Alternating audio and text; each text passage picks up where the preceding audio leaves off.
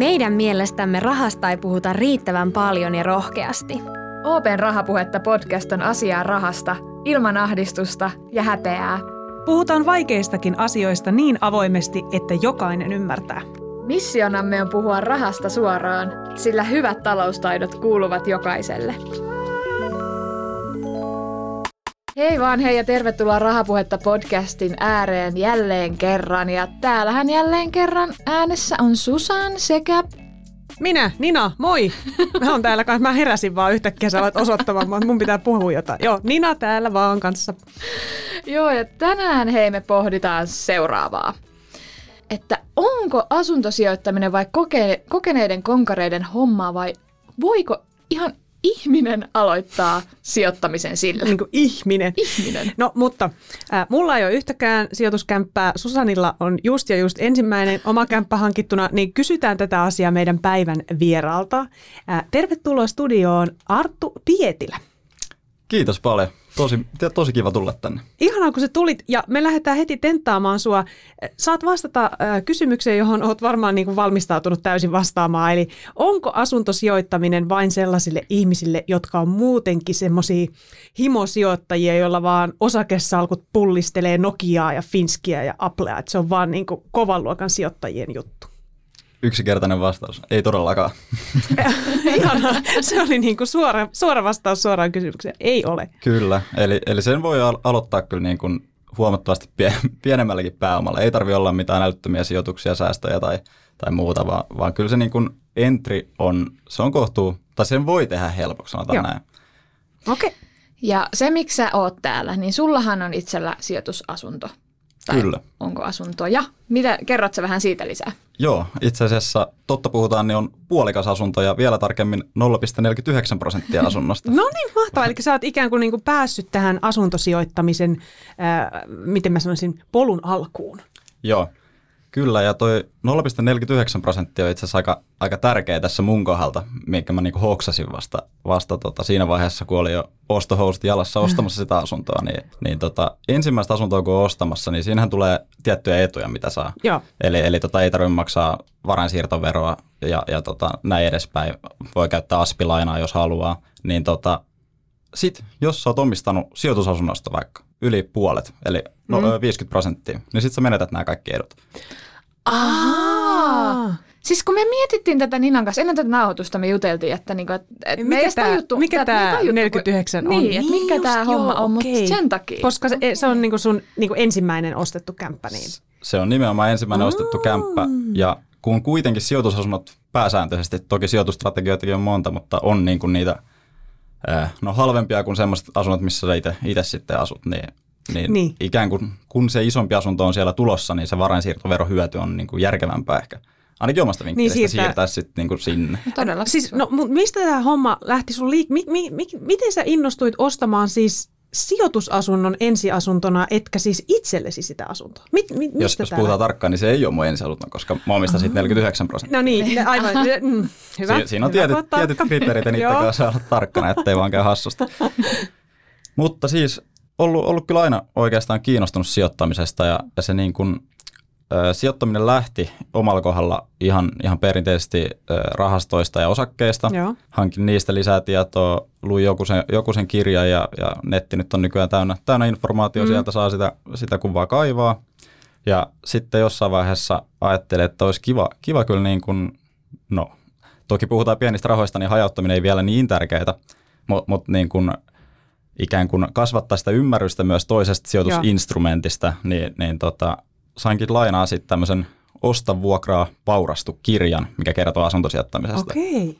Lukasin sen läpi ja, ja kyllä se, niinku, se vahvisti sitä fiilistä, että et niinku, kyllä tämä asuntosijoittaminen, se voisi toimia hyvin tuossa niinku, ihan, ihan perinteisen Niin. niin, osakesijoittamisen tai rahastosijoittamisen kyljessä. Milloin sä niin kuin heräsit tähän?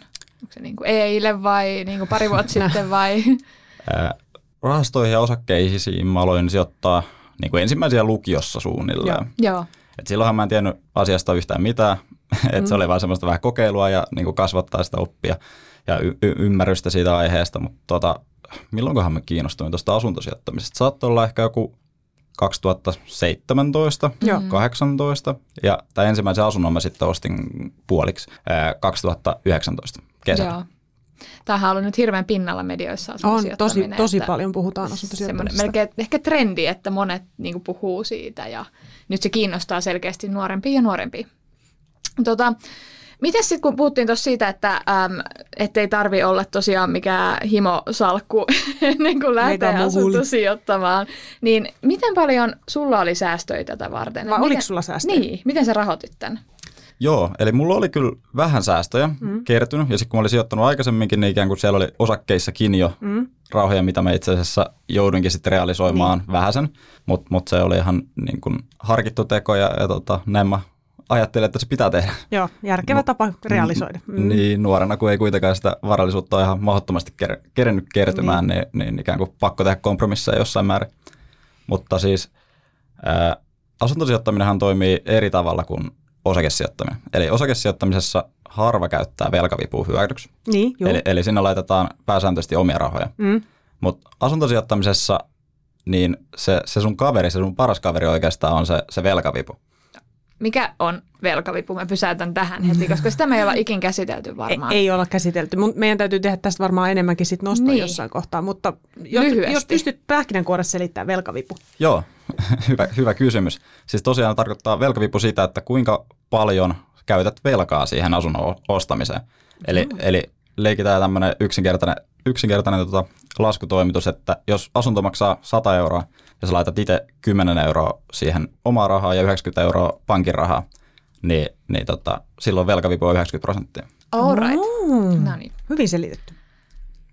Joo, ja tätä velkavipua, jos niin kun pystyy kasvattamaan ää, paljon, toki riskit tulee käsi kädessä, mut, mut, mutta tota, siinä tapauksessa se oman pääoman kiinni laittaminen, se kuinka paljon sä tarvitset sitä omaa rahaa, niin se pienenee sitten luonnollisesti. All right. Ja sä hyödynsit siis tätä tähän hankintaan. Mä hyödynsin, hyödynsin tota ja, ja tota, se oli, nykyään ei välttämättä saakka enää niin paljon yhtiölainotettuja asuntoja kuin mitä se mun, mun asunto oli, mutta mut siihen sai kyllä niin kuin todella ison velkavivun niin kuin tekemättä juuri mitään. No mutta kuulostaa kuitenkin, että sä oot lukenut kirjoja ja sä tiedät jonkun verran sijoittamisesta. Jouduit sä, koet sä, että sä jouduit kuitenkin aika paljon tekemään kotiläksyjä siihen niin kuin ensimmäisen asunnon ostamiseen. Oletko nyt huomattavasti viisaampi kuin ennen sitä, kun ostit tämän ensimmäisen kämpän? Siis, siis olen, koska, koska tämä sijoittaminen on oikeasti semmoinen, että sä et ole niinku ikinä, ikinä valmis siinä. Mm. Eli se tärkeintä on niinku tavallaan, että sä opit ihan perusteet, sitten aloitat ja sitten sen jälkeen niinku rupeat kasvattaa sitä ymmärrystä sen, sen niinku sijoituksen aiheen ympäriltä, on sitä asuntosijoittamista tai, tai jotain muuta. Mutta siis pitää aloittaa ja sitten sen jälkeen ikään kuin käytännössäkin oppii sitä asiaa Jostain pitää hyvin. aloittaa. Kyllä. Siis tämä on semmoinen, jossain jaksossa aikanaan puhuttiin siitä, kun meikä osti elämäni ensimmäiset osakkeet. Ja mä panttasin ja panttasin sitä hemmetin ostamista. Et mä, en, niin kuin, mä en uskalla ryhtyä tähän, että tämä on niin kuin pelaisi jotain, tiedättekö te mummorullaa S-Marketissa. Että sitten ne, mä, mä vaan, ne vaan katoo ne rahat johonkin. Sitten lopulta mä niin kuin päätin, no nyt mä ostan ne Marimekon osakkeet. Ja sitten mä ostin ne osakkeet ja sitten tuli korona ja niiden arvo laski niin kuin silmissä. Ja Saman se oli tien. ihan hirveä. Tämä oli kamala virhe. Ja nyt tuli Marimekko maksu justiinsa osinkoja ja mä sain elämäni parhaat osinkot sieltä. Niin. Ja Eli- näistäkin opittiin. Niin, niin, että piti vaan, niin kuin, se oli just niin kuin sä sanoit, että jossain vaiheessa se on vaan tehtävä, että pääsee sitten opettelemaan sitä, että miten tämä homma niin kuin lähtee toimimaan. Mm. Kyllä, ja, ja just ton takia, että kun, jos tavallaan oppii kentällä niin sanotusti, niin, niin se niin kuin siinä alussa on kyllä hyvä pitää ne riskit aika lailla kurissa. Joo. Että et niin kuin, ei meidän laittaa kaikkea, kaikkea Niin. omaisuuttansa, opinto, opintolainoja ja sun muita, mummon tai en tiedä mitä sieltä voisi ottaa, mutta autoa pantata tai vastaavaa, vaan, vaan siis me va, ottaa sen riskitason tavallaan, mikä sopii sulle Joo. ja sijoittaa sitten sen mukaan. Ja varmaan just hyvä tehdä niitä kotiläksyjä, että Mm. tutkii vähän niitä eri vaihtoehtoja, että ei lähde suin päin niin Siis- kuin vaan. Että Niin jostain, pitää, niin jotain pitää tietää. Kyllä. Joo. Just, just, niin kuin, just niin kuin sanoit, niin tota, semmoiset perusteet pitää ainakin osata ennen kuin teet. Ja, Kyllä. ja niin kuin se, ettei lähde hätiköimään.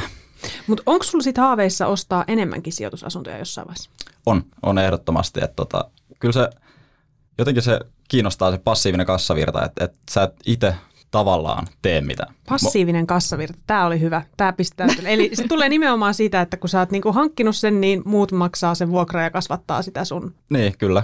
omaisuutta siellä jossain. Käytännössä näin, että ei siinä, jos miettii vuodenkin aikana niin ei siinä kovin montaa tuntia kyllä niin kuin per asunto ainakaan joudun tekemään itse töitä. Niin. Mutta sitten niin kuin, kuitenkin se asunto tekee töitä siellä koko vuoden. Mm. No, mä olin just seuraavaksi kysymässä sitä, että onko sun niin kun tarkoitus keskittyä nimenomaan tähän vuokra, vuokraamiseen enemmänkin vai oot sä miettinyt, että sä ostaisit joskus jotain remontoitavia kohteita ja sit myisit niitä eteenpäin? Niin, flippausta. Niin. Joo. Tota, siis en ole, miet- tai ole miettinyt flippausta, mutta en usko välttämättä, että, että siihen itse ryhdyn, mm.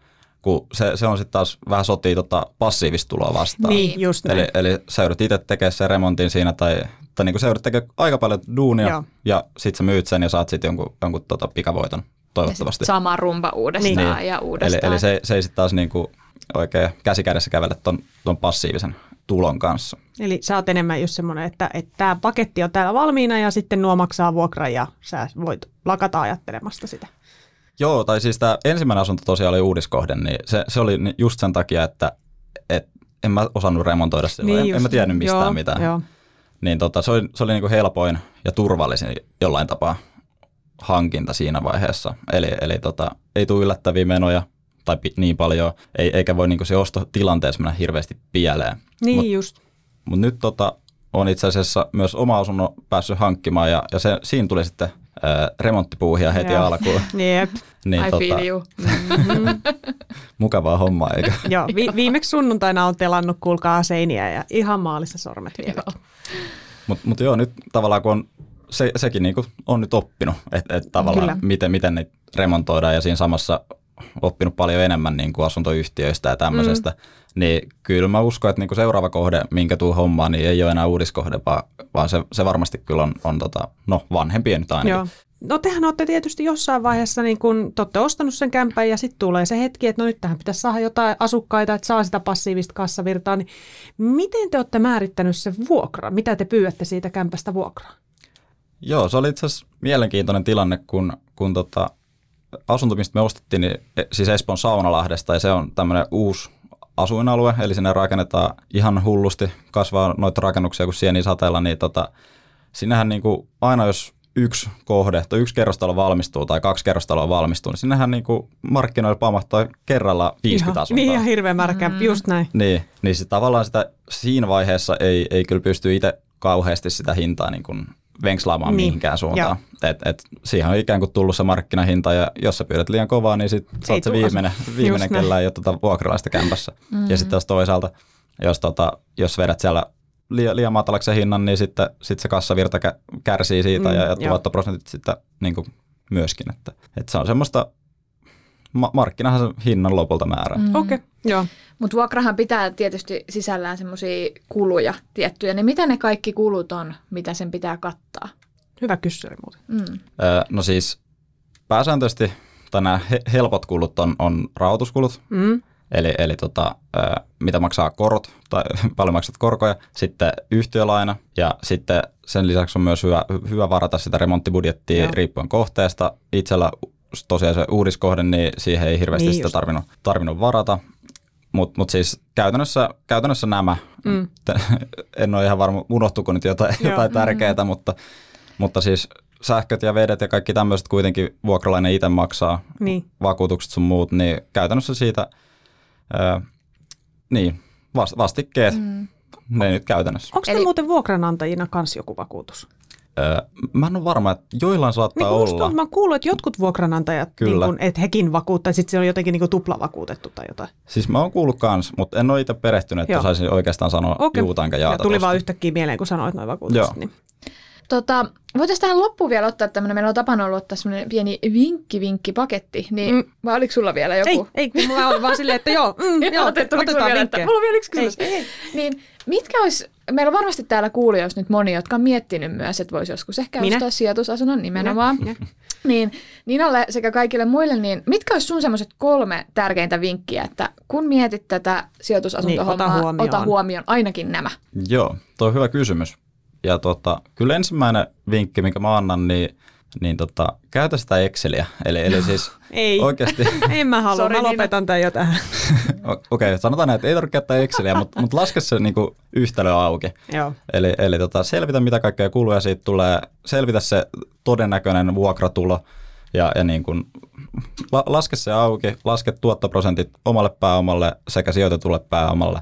Ja, ja tota, sitten sit myöskin, mikä on tärkeää, mistä, mistä kannattaa olla tietoinen, niin se kassavirta, että onko se niin kuin positiivinen vai negatiivinen. Joo. Eli, eli käytännössä kassavirta, jos on positiivinen, niin tarkoittaa, että, että sulle tulee kuukaudessa joitain euroja tai kymppejä tilille kaikkien kulujen jälkeen sisältäen myös niin kuin lainan lyhennyksen. Niin just, kyllä. Mm. Joo. Joo. Se on kyllä mun mielestä hyvä vinkki. Onko vielä joku, onko joku, mikä ei liity Exceliin? Joku käytännön vinkki.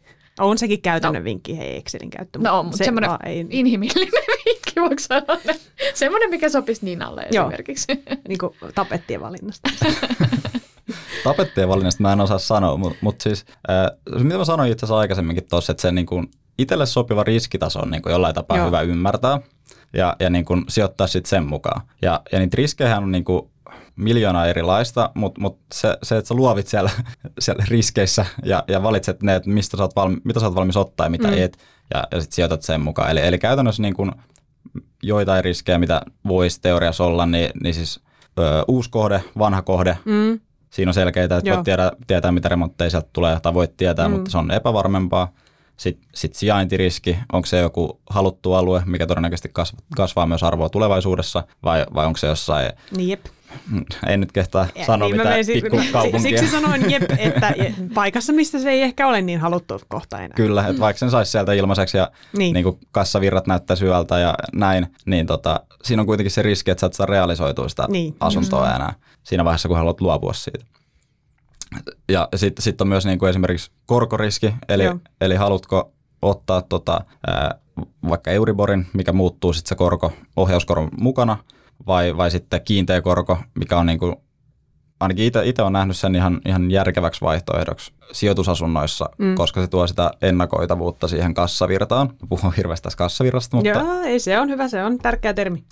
Kyllä, eli, eli jos, jos sä saat siihen lainaan neuvoteltua kiinteän koron, mikä olisi vielä järkevällä tasolla, niin sit, sittenhän sä tiedät sen, sen tota, käytännössä sen kämpän kassavirrat tulevaisuuteen paljon paremmin kuin se, että, että sun pitäisi ennakoida sitä, sitä korkoakin. Joo. Ja tämä, tämä tulee niin kuin etenkin merkitykselliseksi siinä vaiheessa, jos sulla on paljon pääomaa kiinni niissä asunnoissa. Joo. Et ei välttämättä ensimmäisessä, mutta, mutta siis, jos niitä alkaa tulee enemmän, niin sit se on mun mielestä tärkeää. Laitoitko Nina ylös nää? Joo, kyllä mä otin, joo, joo. Nämä oli, nämä oli tosi hyvät vinkit. Mä äh, tulen makustelemaan näitä pitkään. Musta tuntuu, että kuulijoissakin useampi tulee makustelemaan pitkään. Ja ehdottomasti me tehdään tästä paljon sitten tota, Open-kanaviin nostojakin, missä selitetään auki näitä hienoja termejä, mitä tässä on koko jakson aikana tullut. Mutta hei, Arttu, Mulla oli vielä se kolmas. Ai, ai niin kolmas. Kolmas sori. vielä puut- Anna tulla. Eli, eli pitää olla kärsivällinen. Tämä oli nyt. Voitko sanoa tuon vielä toisen kerran, koska se sopii mulle niin hyvin? Eli pitää olla kärsivällinen. Kiitos Arttu. Tämä oli todella hyvä. Meillä oli Paras kolme vinkki. ihan loistavaa vinkkiä tähän. Iso kiitos hei tässä vaiheessa siitä, että tulit mukaan Rahapuhetta Podin äänityksiin ja ka- kaikesta viisaudestasi vielä. Kiitos paljon. Kiitos. Hei, kiitos paljon.